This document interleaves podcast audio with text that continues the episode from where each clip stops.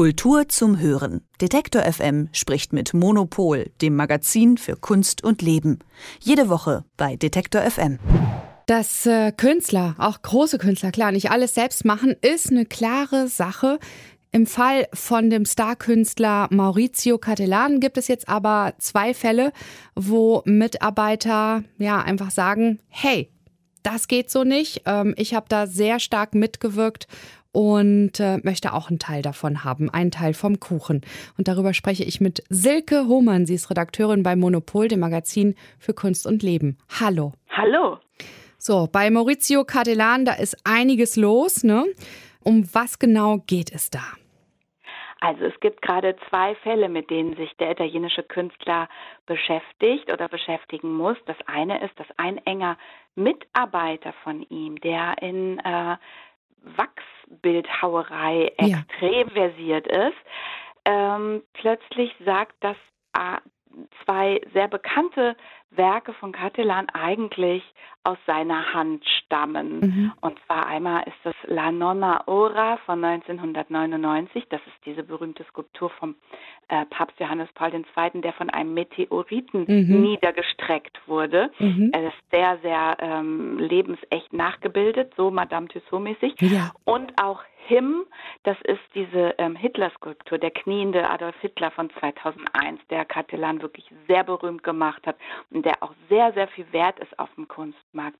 Der Franzose Daniel Druet ist dieser Wachsbildhauer, der mhm. jetzt aber sagt, ähm, er möchte tatsächlich da wirklich ähm, dran beteiligt sein und es ist viel zu wenig Geld, was er bekommen hat, nämlich mhm. Seiner Aussage nach war er mit 15.000 Euro äh, für seine Dienste bezahlt worden, aber die Werke der Werte sind natürlich viel, viel höher und er ging damit vor Gericht und am Freitag war die Verhandlung und mhm. sein ähm, Fall wurde aber abgewiesen. Oh Mann. Ja, und äh, ich habe auch gelesen, dass Maurizio Cartelan, also für HIM, äh, 17,2 Millionen Dollar bekommen hat, ne? Das ist immer so die Frage, ob das dann so stimmt. Man denkt ja. dann immer, die Künstler bekommen das ganze Geld, mhm. aber oftmals wechseln die Werke ja die Besitzer okay. äh, und die Wertsteigerung geht dann an den äh, Käufer, der mhm. das äh, jetzt eben gerade besessen hat. Die Künstler sind dann nicht unbedingt immer beteiligt und vor allen mhm. Dingen nicht in der Höhe, die man dann so in der Zeitung liest. Okay. Staunen, 17,2. Ah, äh, das ist eine Versteigerung gewesen. Davon mhm. haben die Künstler in der Regel nichts. Das ist aber auch schon ein Problem oder die Antwort auf diese Frage der Beteiligung könnte mhm. tatsächlich auch ähm, gelöst werden, indem man sich über andere Zahlungsmodelle mhm. Gedanken macht, wie zum Beispiel mit der Blockchain, sodass jeder äh, Beteiligte und jeder Besitzer immer ganz transparent auch äh, erfasst ist und auch immer anteilig beteiligt werden könnte. Da experimentiert die mhm. Kunstwelt gerade ein bisschen. Aber fest steht, es geht halt einfach darum, dass Daniel Druet, ne, der Wachsbildhauer, Him gemacht hat. Es stammt aus seinen Händen. Den Auftrag, die Idee hat er bekommen von dem großen Künstler Maurizio Cattelan. Ne? Der dafür natürlich sehr viel mehr Geld bekommt. Jetzt ist die Klage abgewiesen worden und es wirft natürlich eine ganz große Frage auf. Also so wirkt es ja, als wenn Him nach wie vor ganz stark unter Maurizio Cattelan ist und Daniel Druet so zur Seite gedrängt wird. Ne? Glaubst du, dass äh, gerade ja Künstler, die mithelfen bei großen Künstlern, mehr Plattform bekommen sollten? das sind zwei verschiedene Sachen. Also das eine ist, dass äh, Druyel ähm, sozusagen äh, vor Gericht gescheitert ist, weil es heißt, er sei ein Glied in der Produktionskette gewesen und er ja. sei nach eben austauschbar gewesen.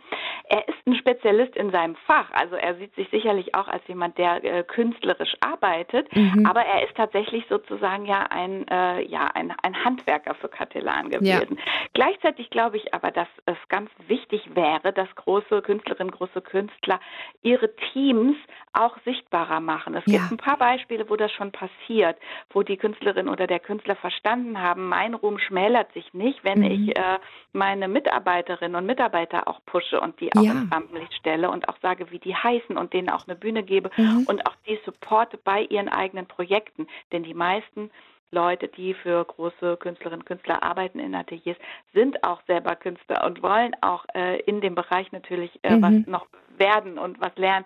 Und äh, es gibt ein paar Beispiele, wo das schon gut funktioniert, wo man letzten Endes die Künstler dann alle auch kennt beim Namen, mhm. wie bei einer Band, wo man auch weiß, wie der Drummer heißt, obwohl äh, in den Zeitungen meistens über den Sänger berichtet wird. Genau, und auch da wird dann halt einfach gesagt, okay, wenn der Sänger die Songs entwickelt ne, und sich die Band zusammensucht, äh, genauso. Was hast du gerade gesagt? Äh, Glied in der Produktionskette und austauschbar, ne? Ja, Sozusagen. das war der juristische, die juristische Begründung. Was Daniel Drouet angeht, genau. Und äh, es gibt tatsächlich eine Band in Deutschland, die sehr, sehr erfolgreich ist.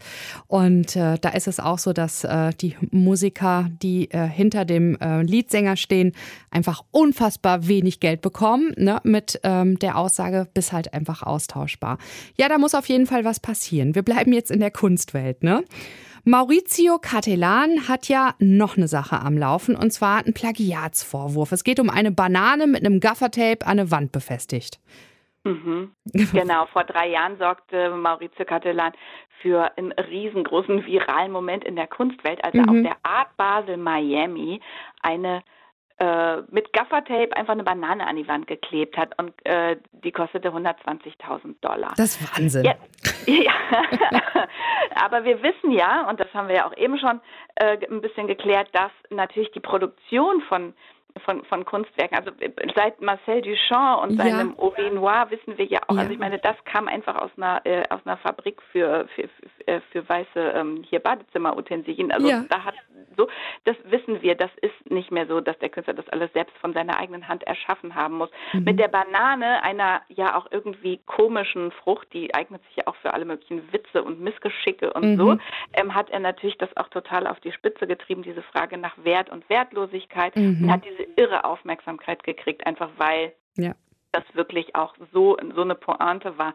Jetzt hat jemand gesagt, äh, Moment mal, genau dasselbe habe ich doch auch schon gemacht im Jahr 2000 ja. und hier sind auch die Fotos und das mhm. ist auch im Internet, man kann das auch alles sehen und ähm, es ist eigentlich mein Werk und diese mhm. 390.000 Dollar, die Maurizio Cattelan mit diesen drei Bananen, es gab also drei Exemplare, verdient hat, die gehören eigentlich mir. Mhm. Und da hat das Gericht gesagt ähm, vor kurzem, dass äh, wiederum Catalans Antrag auf Abweisung der Klage abgelehnt ist ja. und dass der Kläger ähm, weitermachen kann. Er heißt Morford mhm. und äh, man kennt ihn jetzt in der Kunstwelt nicht, aber das darf auch kein Kriterium sein für diese Frage nach der Urheberschaft. Genau.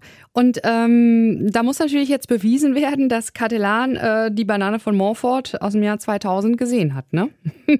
ja, Oder? also ich bin heilfroh, dass ich dazu äh, keine, äh, keine Meinung entwickeln muss, weil ja. das ist wirklich juristisch auch, glaube ich, kompliziert und ja. es ist auch kompliziert für einen Richter oder für eine Richterin zu sagen, äh, ja, hier haben wir jetzt den Beweis, denn in der Kunstwelt ist es ja auch tatsächlich so und bei Catalan insbesondere, dass er natürlich genau auch mit der großen Erwartung, die an ihn als ein extrem bekannter Künstler herrscht, mhm. damit spielt er ja auch. Und die hat der vermeintliche Urheber der Banane oder eventuelle Urheber der Banane hat diesen ganzen Referenzrahmen halt einfach auch nicht. Und Richtig. deshalb ist dieses Werk auch tatsächlich nur von Catalan so viel wert. So genau, er ja. führt uns da, lässt uns da hier auf der Bananenschale ausrutschen. Aber ich finde es ja. immer interessant zu hören, was äh, sagt der Künstler denn da selber? Und ja. er sagte tatsächlich, also die Banane hat auch den Titel Comedian und Catalan sagt aber, äh, Comedian ist kein Witz, sondern das ist ein ganz aufrichtiger Kommentar von mir und eine Reflexion darüber, was wir für wertvoll halten. Und mhm. Kunstmessen sind, sind ja beherrscht von Schnelligkeit und von dem Geschäft. Mhm. Und ich sehe es so, wenn ich auf einer Messe sein muss, dann kann ich auch eine Banane verkaufen, so wie andere ihre Bilder verkaufen. Ich kann also innerhalb des Systems spielen, aber mit meinen eigenen Regeln. Ja, verstehe. Und darum ging es. Und da hat natürlich auch seine eigene Berühmtheit und seine irgendwie mhm. die Erwartungen, die alle an ihn haben und diese Sensationslust, die mhm. der, er ja auch befriedigt hat, aber halt auf eine ganz eigene Art und Weise spielt da einfach eine sehr große Rolle. Eben, es ist einfach was anderes. Er ist berühmt, äh, er nimmt sich eine ganz normale Banane und klebt die mit dem Gaffertape an eine Wand ne, und spielt damit halt in seinem besonderen Kontext.